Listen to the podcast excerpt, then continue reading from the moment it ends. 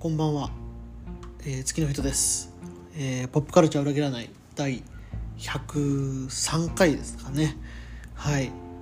今日も一人喋りの回でございます。えっとまあちょっと文章でも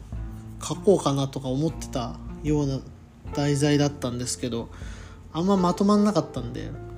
とりあえずちょっと喋ってみてなんとかあの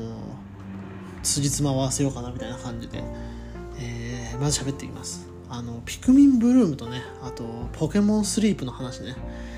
これをちょっとしたいなと思ってたんですよ。うん。あのー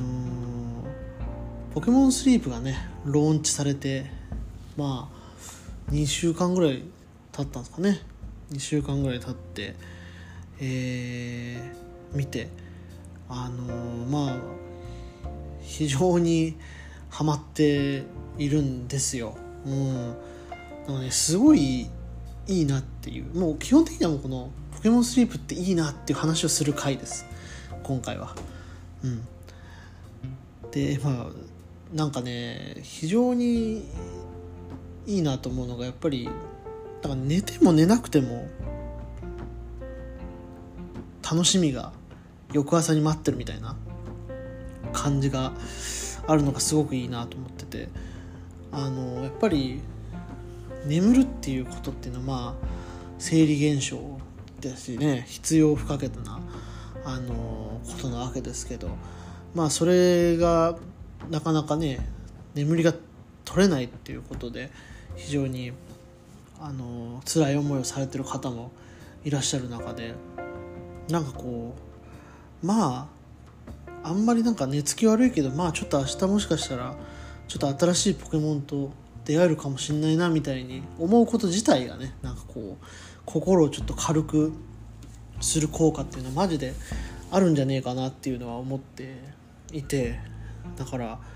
あ、すごくねなんかそういう意味でも長期的な目線ではこうなんかね安眠へのいざないとして非常に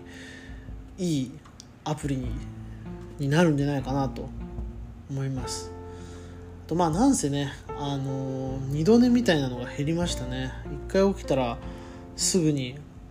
誰が来てるんだっつってポケモンをあの確認しに行くみたいなところがあるので、まあ、非常にこうその後でね操作しまくってあの覚醒しし続けることができるっていうこれねすごいいいポイントだなと思ってますね。うん。まあねちょっとこの最初はね本当かよと思いましたけどねそのアプリをつけたまんまその枕元なりねベッドに置いてまあ寝息とかで測定してその安眠の状態を知るっていうのはなんかすすげえなみたいなねそのなんかね睡眠を知るなんてなんかイメージというか、まあ、実際ねよく精神科でも検査とかでやるのは脳波とかね睡眠時の脳波とかあの呼吸をね調べるとかそういうことはありますけどねこの枕元で、ね、iPhone 一つでっていうのはすげえことだなと思います。なんかでも同時にちょっとその陰謀論寄りの人にとっては結構ちょっと怖いアプリなのかなともちょっと思ったりしますけどね。なんかなんでしょう。インセプション的ななんか脳脳から何かね情報を抜き取っているんじゃないかみたいな。もうそういう陰謀論あるんじゃないですか。これポケモンスリープに関しての陰謀論。ありそうですけどね、うん、なんかそのデータが集められてなんかこう陰謀が始まっているんだみたいなね。そういうのありそうですけど。でもなんかまあそんなことすら体調が悪いとそんなことすら思ってしまいそうなレベルでのこうね睡眠アプリとしての面白さみたいなのがねあるなと思ってて。うんでねなんかあまあそのね寝ても寝なくてもみたいなどっちでもいいっていうのもそうなんですけどなこれがちょ次のところからがちょっとあの本当になんかここで言いたかったことっていうかあのーなんか結局寝る間しかあのゲームの展開としては大きくねないわけで。なんかそのでね一日その人によってはね昼寝をしてもあのこうカウントされるんですけど、まあ、そんなね毎日なかなか昼寝っていうわけにもいかないからですね。基本的には1日1回っていうのがの縛りの中でやっていてだからなんかそれがねなんかすごいゲームあんまり得意じゃない人にとってもなんかこう無理なくね続けられるっていうかなんかどうでもいい良さっていうかねこうなんか いい意味でのねいい意味でのなんかどうでも良さあまりに日常のその動作と一緒になりすぎていてなんかこうどうでもよくなっちゃうっていうこの程よいどうでもよさみたいなのが実際めちゃくちゃこれがいいんじゃないかなっていうのは思っていてっていうのもそのピクミンブルームっていうねあのこれも去年の去年じゃないか一昨年の秋にローンチされたあのピクミンのまあこれ位置情報系アプリですね。あの歩いてこうその進めていくみたいな感じの散歩を進めていくみたいなタイプのアプリがまああってまあで遡ればポケモン GO とかもまあそうででしたけども僕はもう7年間ぐらいポケモン GO やった上であの完全にピクミンブルームに乗り換えてしまったあのちょポケモンユーザー的にはちょっとねあの無本物なわけですけどまあそういうそういう身からしてもね、まあ、ピクミンブルームまあ楽しくてまあすごい続けてたんですけどあのね公式のツイッターとかにねとにかくもう結構その何ですかね罵詈雑言じゃないですけどそのそのシステムを変えてくるみたいなリプライがすごいね飛んでるんですよ。まあそのこれもちょっとねソシャゲとかやんないから分かんないんでそのそういうもんなのかも分かんないですけどなんかこうあまりにもそのなんだろう完璧主義というかこうとにかくコンプリートしたいんだみたいな欲望がちょっとあまりにもこう爆発してるプレイヤーの人が多いのかなっていうことでまあピクミンブルームってまあいろいろ目的ありますけど一個にそのデコピクミンっていうこうピクミンがいろいろなんかなんだろうまあコックさんの帽子とかね。あのー、なんだろうこうドーナツとか。なんかあのー、コーヒーカップの中にこうピクミンが入ってるみたいな感じでこうそれはコーヒー屋で見つけたピクミンとかあのパン屋さんで見つけたピクミンとかレストランで見つけたピクミンとかが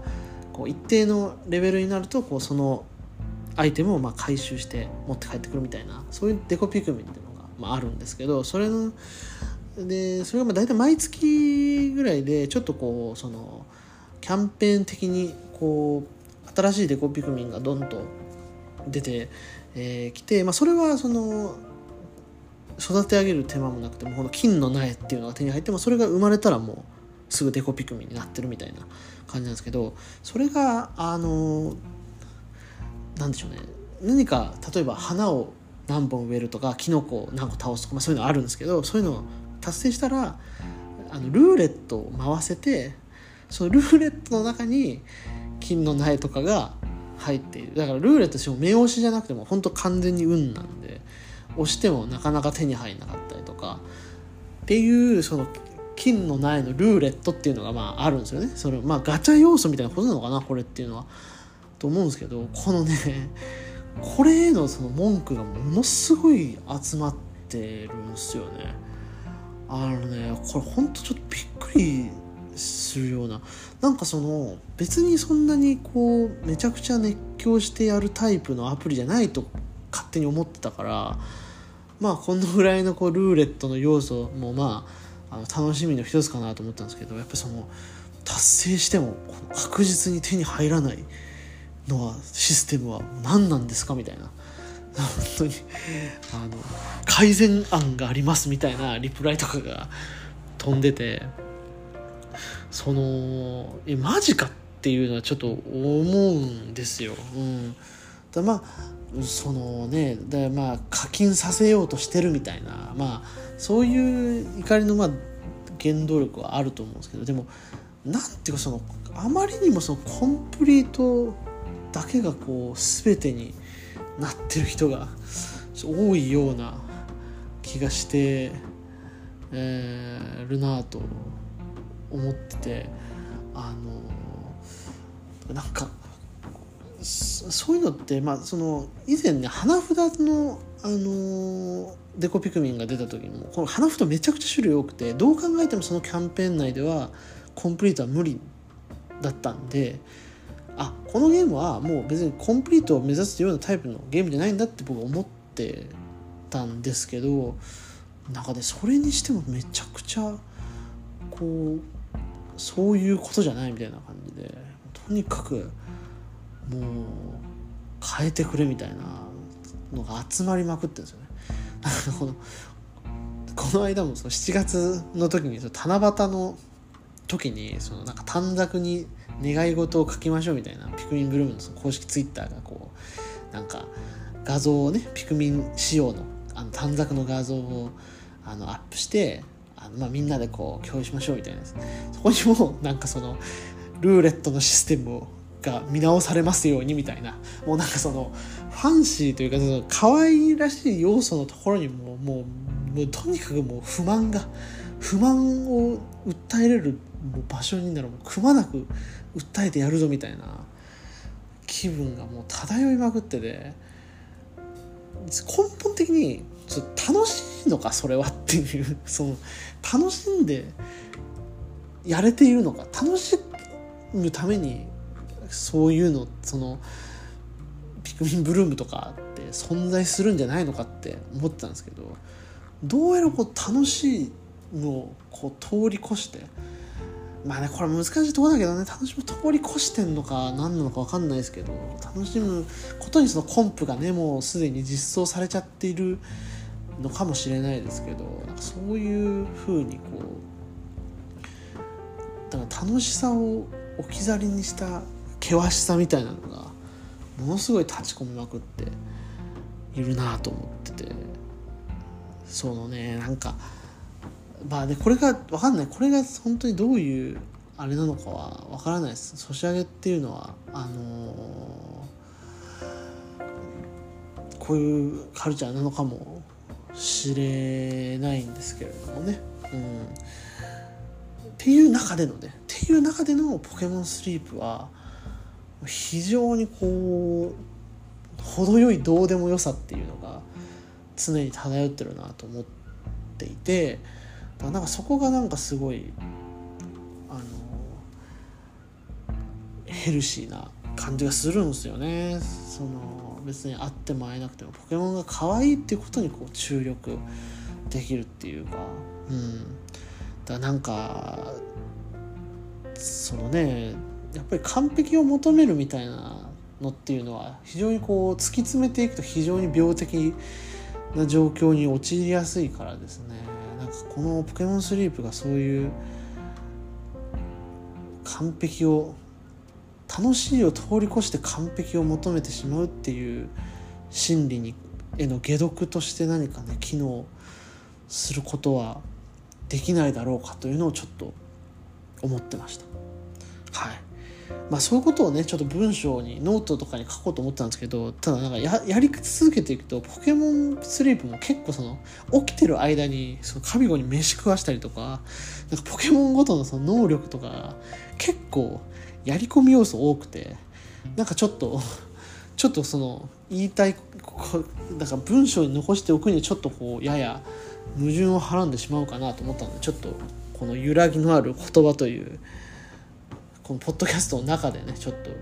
あの言うことによってとはいえみたいなね。とはいえまあとはいえまああのどうでもよさっていうのが保持されててすごくいいなと思いますね。ポケモンスリープは。なのでまあピクミンブルームでねちょっとブチギレてらっしゃる皆さんは是非ちょっとよく寝ていただいてですね。この程よいどうでもよさっていうのをこう味わっていただけるといいのかなと別に任天堂の回し物じゃないですけどなんかそういう眠り眠りまでもこんな風にエンターテインしてくれるっていうのはねいややっぱ面白いなと思いました。はい。今週は以上になります。ありがとうございました。